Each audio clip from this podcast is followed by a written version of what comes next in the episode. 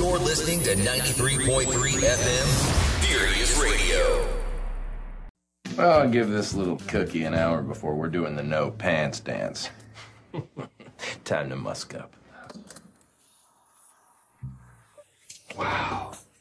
Never ceases to amaze me. What cologne you gonna go with?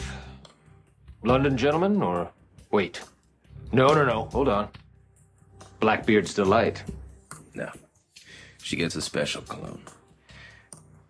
It's called Sex Panther by Odeon. It's illegal in nine countries. Yep. It's made with bits of real panther, so you know it's good. It's quite pungent. Oh, yeah. Ooh, it's a formidable scent. It stings the nostrils. In a good way. Yeah. Brian, I'm gonna be honest with you. That smells like pure gasoline. They've done studies, you know. 60% of the time, it works every time.